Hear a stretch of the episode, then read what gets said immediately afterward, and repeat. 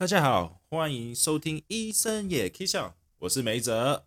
最近啊，美国新冠疫苗的施打率有这个逐渐提高的迹象，所以美国在前几个月就开放放松这个口罩佩戴措施的政策，只要你打好两剂疫苗，任何一家疫苗都可以，你就可以不用戴口罩、呃、自由进出公共场所，随意你去，随意你跑都没问题，也不会有人叫你戴口罩。But、uh, 这个 policy、wow, 很多人都有持有不同意见，是好或不好不知道，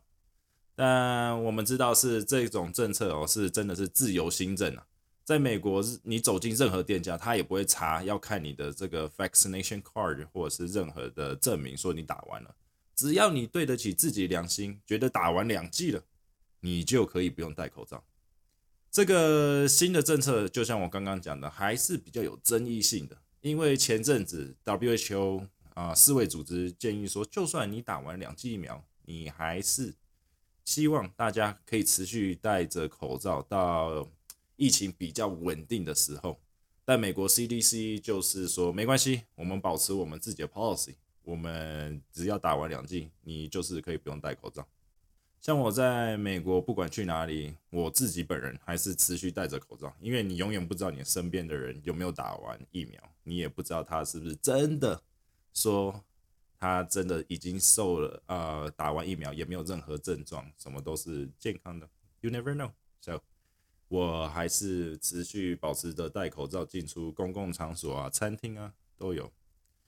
呃，这就是讲到这个，让我想到前几天啊，美国国庆七月四号 fourth of July、呃、跟几个朋友约去城里吃最有名的这个分子日式料理，就是那种你、哦、看到价钱会觉得贵到靠腰那种，有自己的温室啊，种自己的有机蔬菜啊，你点什么他马上就去他的温室里采这新鲜的材料来帮你煮，看了价钱也是觉得它一定很好吃，因为这贵到真的你一定要觉得它好吃，不好吃你也不知道怎么办。它的水的价钱都感觉好像在喝个高级香槟、啊、那天我记得我跟我其他的朋友有三个人、呃、走进这家餐厅、啊、当下就感觉这个、呃、来对餐厅啊，这种氛围啊，这种气氛、啊、人都对了、呃、这里的东西一定好吃，服务也一定是最好的。现在美国、嗯、大部分餐厅已经开放入内用餐了，你可以不用戴口罩、嗯、他们, 他们的服务生嗯、就开始跟我们介绍他们自己今天的 special menu。 大部分这种高级餐厅啊，都是用那种超大盘子的，大到有点像那种你们应该看过在那种大王睡莲，就是人可以坐在那种莲叶上的，然后再给你一点点像大拇指般的食物放在正中间。在吃食物之前呢、啊，服务生都会跟你说这种肉肉等啊，这种有关这盘食物的故事啊，主厨的 idea 啊，然后他们的 concept 是什么。简单就是说，吃一道食物花三秒，然后听故事花三分钟。但你要显得你很有兴趣 ，maintain 你的 class， 所以我就一直点头，一直点头，说嗯，我懂，我懂你的。但是当下的一直点头，只是想说啊，给你，快来，赶快给你把你的故事讲讲完，让我可以吃。但当我要吃的时候，我朋友就阻止我，他说：“哎、欸，虽说这一道是分子料理。”就在他刚介绍食物的时候，他又添加了新的分子料理。我当下说：“哎呦，这个新的分子是什么？”对，你们知道是什么吗？他的口水。对，他们这家餐厅的服务生没有一位是戴口罩的。我知道他们可能都打完疫苗了，但是心里还是毛毛的，有点怪怪、屁屁喘的。真的，虽然心里毛毛的哦，我还是要把每盘吃菜、哦、都吃得干干净净，没办法，钱包已经被榨干了。所以啊，这个又讲回这个可能是东西方文化的不同。你们觉得以台湾人的角度，就算你打完疫苗了，你们觉得口罩还需要戴吗？尤其是在餐饮业这啊、呃、这个业界啊，这个啊、呃、东西方文化的差异对口罩接受度也有所不同啊。在新冠疫情之前，我记得我每次回台湾坐捷运啊，或走在街上啊，都看到很多人戴着口罩。以前都是觉得想说 ，like why 为什么你们要戴着口罩？空气也没糟成这样吧？我想说，我要他们个人习惯，或者是有过敏啊，或者是干嘛，这些都能理解的。但在美国这个国家，不管你什嗯什么时期，只有在最近新冠疫情才改变了一下这些生活习惯。呃，在新冠疫情前，只有生病的人才会戴口罩。今天如果你在公共场合没有生病，然后你就是戴着口罩，你走在 mall 啊，或是街上啊，一定一定会有人投着异样眼光看着你，想说 like what the hell, what what are you doing here 那种感觉啊。嗯，直到最近这个新冠疫情开始推广戴口罩的这文化，嗯，美国当地才开始比较没有这么反感对戴口罩这件事情。我记得我之前回台湾医院实习的时候，你在医院啊，一定是已经戴好口罩准备看病人，你很少会看到医疗人员、医生、护理人员啊，或者一些嗯复健师啊，反正你只要在医院的工作人员，你一定一定是戴好口罩，然后走进去，你绝对不会看到医疗人员就是来闲晃啊，然后没有戴口罩的。只有在吃饭这个午餐时间或晚餐时间啊，才会把口罩脱下来。所以我也是从小就这样看，觉得这个是呀，这是一个非常好的习惯，所以我就习惯说，哦，进出医院戴口罩很正常，没什么没什么特别的。但我记得我在。读在美国读医学院的时候，嗯，第一次要值这个内科班啊，那时候还没有新冠疫情，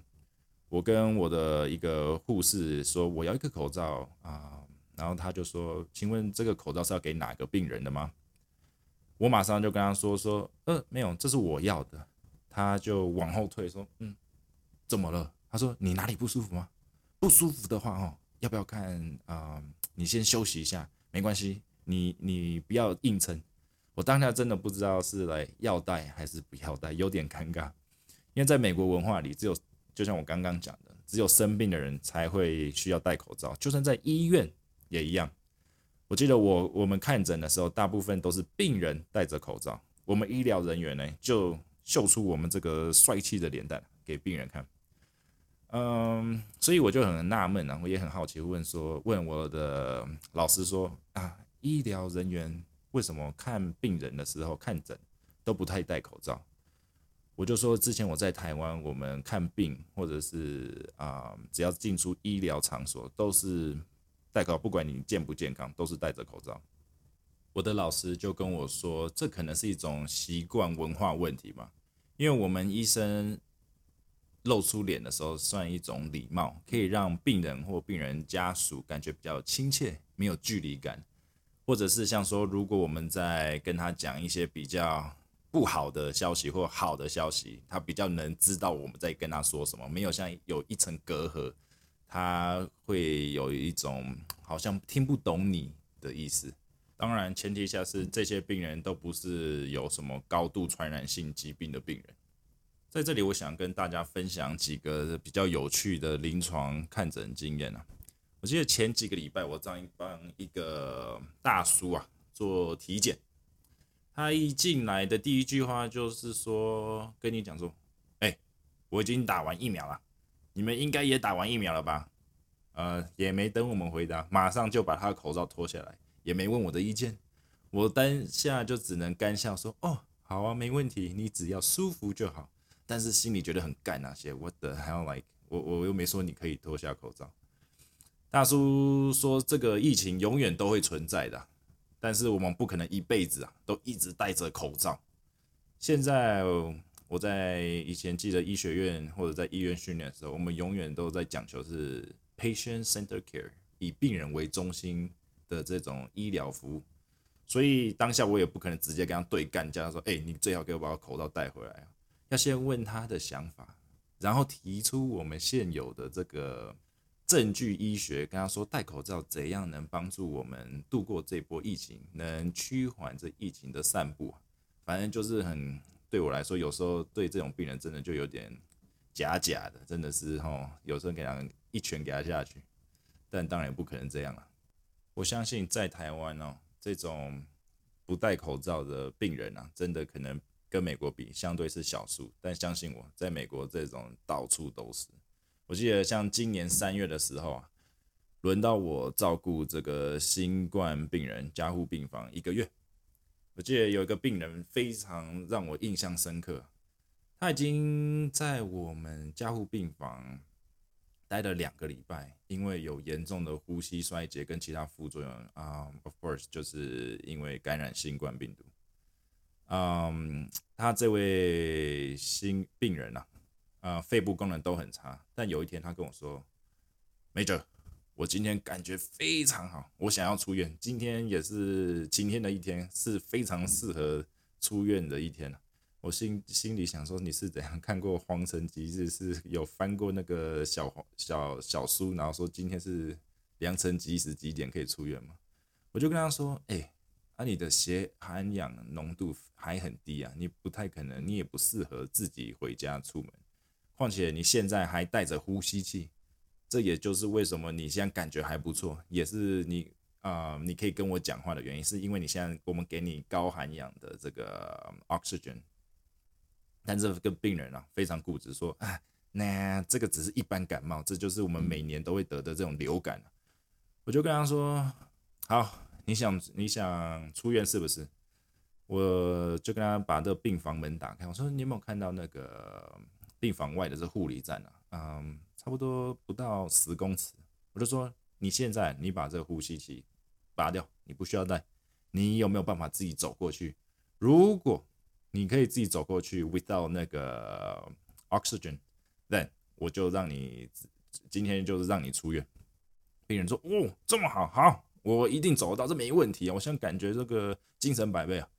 病人果然走不到三步就说：“没事，我呼吸不到气，呃，快点，我想要我的氧气。”我就说：“啊，我然后就说，我就到这就跟那病人讲说，那可以出院，但你哦一定要有家人来带了，然后你一定要，我会给你一个氧气筒啊，你一定要抱着回家，你不管什么时候你都要睡觉、洗澡，你都要带着它，知道吗？”他就说：“好了，没问题了。”